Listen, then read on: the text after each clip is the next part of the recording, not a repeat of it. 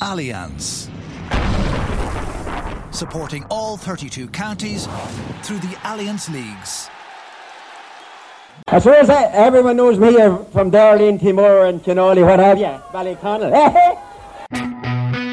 Kieran McGeeney as a player was a, a, phenomenal player and he didn't cry and he didn't whinge, you know. Jim knows where I am if he wants to chat to me, like probably that's what we've read about anyway, and that's what we've been told. And uh, we'll probably not hear it again the next time we get bit, you know. The Ulster Championship excites the crowd. There isn't another province that's as competitive as that. And if truth be told, I mean, what what is the point of this? Like, we might have 20, 30,000 down fans, and it's going to be great. It's going to be brilliant. It's going to be better than, that, than, than anything I've ever experienced. And then, of course, if you're a county player going into the club match, some boy got to give you the hatchet. This group of players means so much to me, I couldn't hold me delight after the game. Hello and welcome again to the We Are Ulster GAA podcast brought to you by Allianz. I'm Paul Fitzpatrick and we're gearing up for round six of the Allianz Football and Hurling Leagues this weekend. This is where the movers and shakers are going to be separated as the picture of relegation and promotion places becomes clearer. I'm joined on the line as usual by Declan Bogue, who took time out to talk to us this morning. Declan, thanks for joining us again. No problem at all, Paul. Declan, I was in Croke Park uh, yesterday for the launch of the O'Neill's All Ireland uh, Senior Singles Handball Final this weekend, and there is a big Ulster interest in it because Charlie Shanks from Armagh, who you interviewed uh, a few weeks ago, is back in the final. I was just telling you off air some of Shanks' backstory. I know you're familiar with a lot of it anyway, but um, for people who wouldn't be, Charlie lost four All Ireland finals, and at the age of 34 last year, finally won one. Now he's back in the final. He's trying to win his second. And it got us thinking about the, the older veterans that are still going in the GAA. So I'm going to just read out a quote from Charlie just to set the scene here. He said, I asked him how fit is he at the moment, and he said, I think back in my first two finals, I was in great condition. That was the best, the fittest, and strongest I've ever been. I was a lot younger then and didn't have as much responsibilities. Now I'm still pretty fit and strong. He goes on to say, I think it's disappointing that a lot of the top footballers and hurlers are retiring early. That's a huge loss to the game. The skill level those guys have, all that experience, they don't need to do three or four weight sessions a week. At the end of the, of the day, you only have to be strong enough. All that skill and talent they have developed shouldn't go to waste in their 30s when arguably they are at their best. Now, Charlie Shanks, former Clan Aaron footballer uh, up in Lurgan, he's talking about GAA players, but he's also talking about himself there. And it got it got us thinking about the piece you wrote about Ryan McCluskey this week, Declan. Absolutely extraordinary story. A man who had half his skull replaced a couple of years ago. He's still going strong, and now he's now the longest serving footballer in the country. Yeah, because sometimes you hear of a player getting injured, and you, you just think, oh yeah, okay, okay, it's an injury. He'll be back in a couple of weeks. You don't really think, uh, you know, at the time he clashed with a teammate in training and uh, it hit his sinus lobes, his sinus bone, uh, the front of his forehead, basically where your eyebrow is. And most people think, oh, he got a bang at training and he was probably concussed or whatever. And there wasn't a big pile made of it at the time. I remember someone saying it was pretty serious. And you think any kind of bang in the head, oh, that's pretty serious, like, you know. But, you know, he's scars coming out from the top of his ears and th- that runs all the way across the back of his head. Uh, because he told me the doctor couldn't operate through the eyebrow because there's so much bone and matter floating in that area. So they had to cut his entire skull open. And it's actually gruesome when you think about it. And they lifted it back like a flap in order to access that area and put in a steel plate. And uh, someone like, you know, Ray McCluskey, was, you know, County Lake Fermanagh, uh, you don't hear the stories too often, and that's always probably one of the bugbears. And say Turlough O'Brien, the Carlow manager, says there's great stories out there with loads of teams and loads of pounds. You just don't get to hear them, and that's one amazing story. Uh, that and what was is even more extraordinary about it is it happened when he was 32, and like you know he, he actually wanted to play then a matter of weeks later against uh, Westmeath, I think it was in the qualifiers and it was just insane stuff, really. But um, there he is at 36, going into it'll be 37 at the Championship Rose Round and still playing. And Declan, what sort of footballer was Clucker, as he's known, uh, when he was in his heyday? I, I know him just really. I know the name. I know he was a quality operator, and I know he was a great athlete with a soccer background. But you know, what what sort of a player was he? I would say that he evolved greatly. Um, he always, probably because he, he played an awful lot of soccer too, uh, he was underappreciated by Fermanagh fans who he was always about ball retention. But I would say he went through, he's been through a couple of phases, right? He started off as a tight marking cornerback. Uh, for his club, he always, like from when he was 17, he was a wing back for Enniskillen Gaels and always a great man to take ball out of defence. Extremely well composed, unbelievable skills. Uh, but when he went into county football, he was very much a tight marking cornerback. He would have marked uh, Stephen McDonnell in when they beat Armagh in the 2004 All Ireland quarter final. He would have been taken up to like a Brendan Devenney, different forwards like that of that era, and he would have been very good.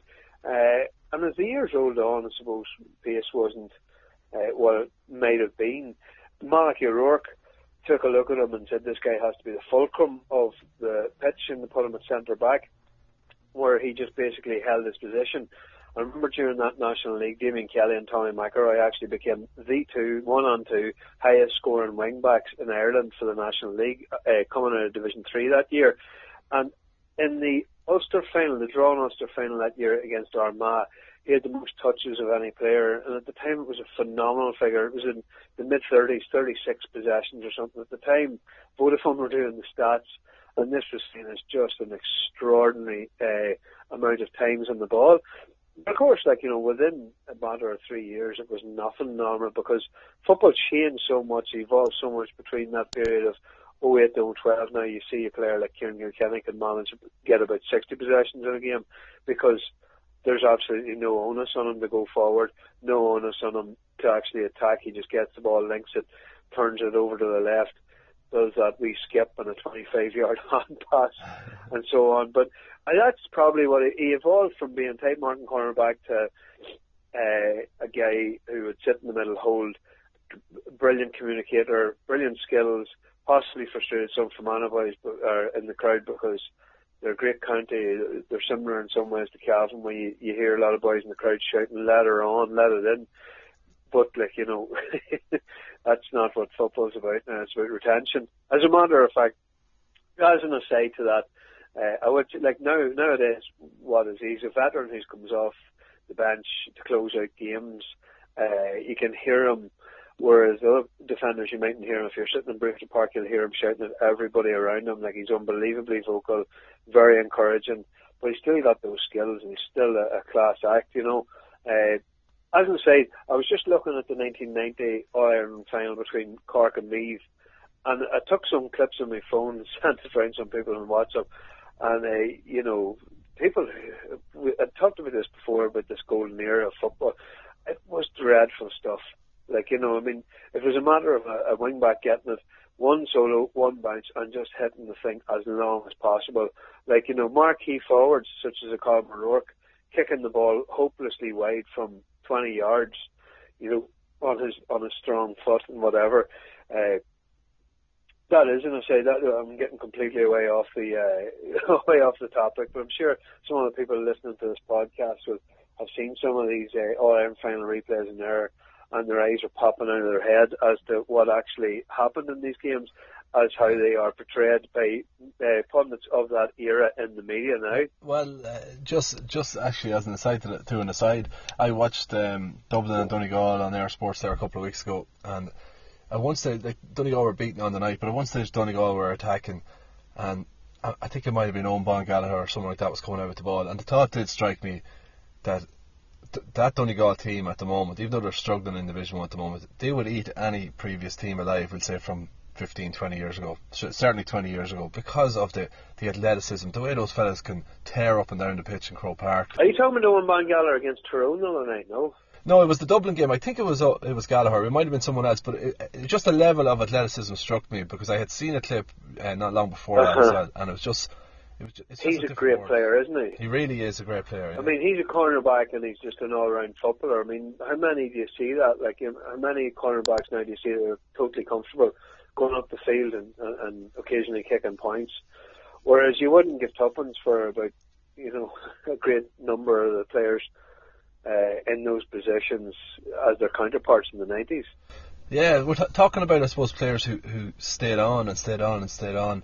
Um, a player, I suppose, who would remind me of McCluskey was Karl Lacey. It's funny you mention because he's actually a good comparison with McCluskey, uh, who remember in the qualifier game about 2010. Uh, like any of these years that I ever say, like you know, let's just allow for say three, four years wriggle room between the year I say and the year it might actually be. Um, but at one point, like he marked, he had marked Eoin Bradley all game, and Paddy Bradley was doing some of the scoring. And he switched on the Paddy, kept him scoreless. He was an insanely brilliant cornerback. And then when McGuinness came along, he said, "Right, you're my centre back. You're my playmaker. You're the man who, who gets all the transitions going." Like what a footballer! And uh, many footballers that could you lift from cornerback and put them in the centre half?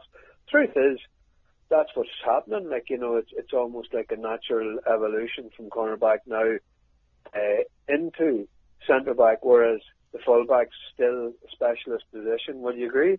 Yeah, well, I think it works both ways as well. I think you sometimes see a, a corner forward now re- being reinvented out on, on the half forward line around the 40. We saw Colm Cooper. We're seeing it with, with Cian Mackey in Cavan, mm-hmm. who, who was really an out and out blisteringly fast corner forward when he first came on the scene with Cavan. Incredible. I, I remember having a conversation with people about Mackey, and we were saying, is he that fast, or is it because he's you know bright red hair that you, he stands out a little bit more because he was unbelievably quick. But now he's not an inside forward anymore. He's a creative player out on the forty. Uh, Sean Johnston plays a similar role. Um, that was bringing us on to another man we talked about off air was Sean Cavanagh, whose role changed as well. So maybe maybe we've latched on to something here, Declan. Is the secret to a long career to reinvent yourself and get them ring those extra few years out of yourself when you change position?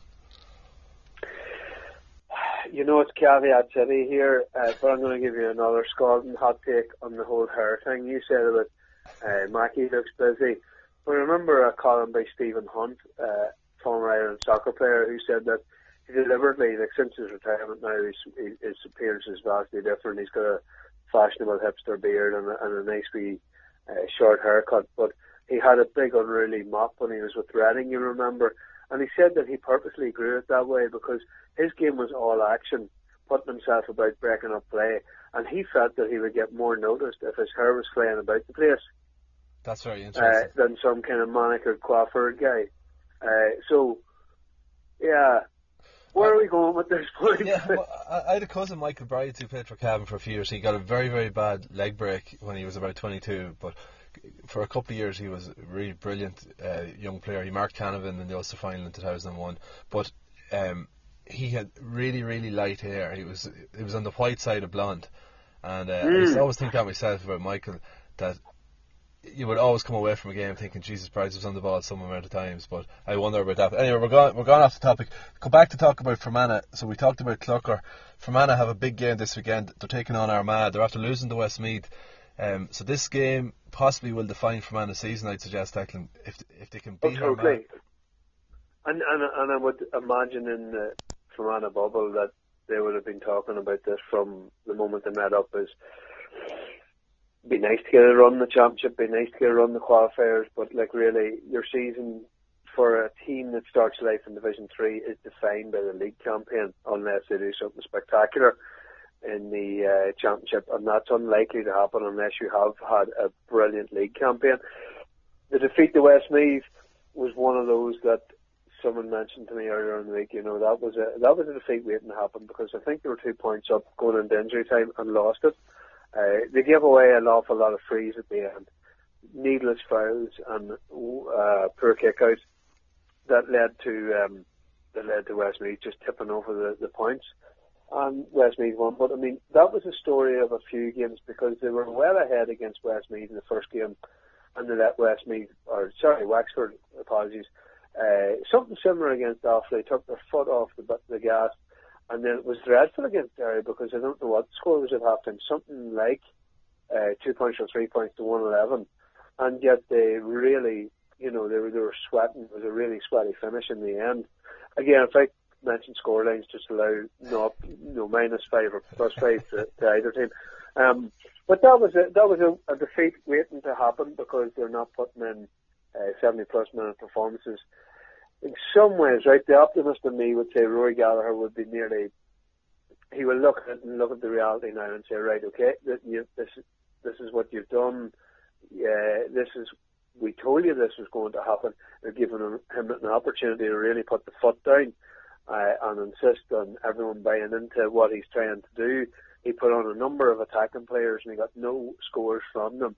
And mentioned in the local paper that he felt that some were possibly uh, pursuing their own individual scores rather than actually becoming part of the team when they were introduced. So now there's no wriggle room for them. Uh, and the truth of the matter is they can beat Armagh. They'll probably go up uh, and they've got a head-to-head over Armagh on that way. So you know, if Westmeath go up, and they've got Longford in the last game, who are also in the hunt there. So beat Armagh and beat Longford, and they'll deserve to go up.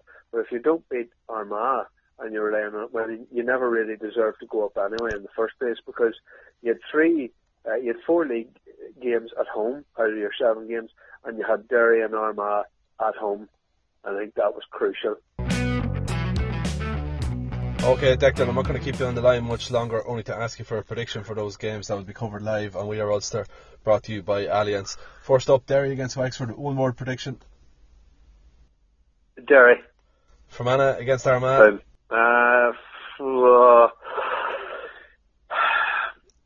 I look at. Can you black this out in some way to anybody in Fermanagh? But I'm going to say Armagh simply because they just have had their number over the last number of years. Uh, and um, yeah, I'm saying no more about that. But uh, it, it would appear to me that Armagh would be in a better position. Okay, uh, in Division Three, a game we're hoping that the in Cavan that the Down lads will do us a favour and defeat Tipperary. But Down against Tipperary, that's a home game for Down. Tip. Tip. Down at Bother, they've lost a couple of men from the panel this week. Uh, it's it might be very difficult for them to stay up because Tip are going very strong, heading for promotion, coming up in to Newry. If they get a win there, it all boils down to literally Louth are probably going to go down. Meath have Louth, I think, this weekend, so that gives them another couple of points. So it all boils down to a winner takes all between them and Meath on the last day of the season. It does, and that's that's not good news for Meath because they have a very poor record against those two teams. But I suppose it has to end at some time, just like Cavan against Roscommon. Cavan have beaten Roscommon once uh, in eight meetings in the last six years. So Cavan have Roscommon away this weekend, knowing that a win will see Cavan up as well. The last game then is the Division Four game, Antrim against Carlow. Antrim on seven points, Carlow on eight. That's you know what, that could be the best game of the year um, in terms of National League. Like you know, for what is at stake because sometimes a lot of the, games in the higher end, you know, there's plenty at stake in, in some respects. But I mean, get out of Division Four, Carlow will be going full bore. Antrim the exact same. This, in many ways, is the two teams' game of the year. Uh, I don't know. I just think Carlow might have more homework done on, on Antrim more than Antrim have done on Carlow. I think maybe Carlow will shave it. It's going to be tight. It's going to be tight. Antrim mm. are going to possibly rue dropping that point against Waterford, but there's a massive uh, gulf in Division 4 between the top three teams, Laois, Carlow and Antrim, and then the rest of the teams, with London probably the next best, and then there's a bit of a gap. But anyway, we could talk about that all day. I want to say thanks, Declan Bogue, for joining us again on the We Are Ulster podcast brought to you by Allianz. This week it's a preview podcast. Next week we'll be back to the usual slot, reviewing the weekend's action on Monday. But in the meantime, enjoy the action and remember, with We Are Ulster, it matters more. Allianz. Supporting all 32 counties through the Allianz Leagues.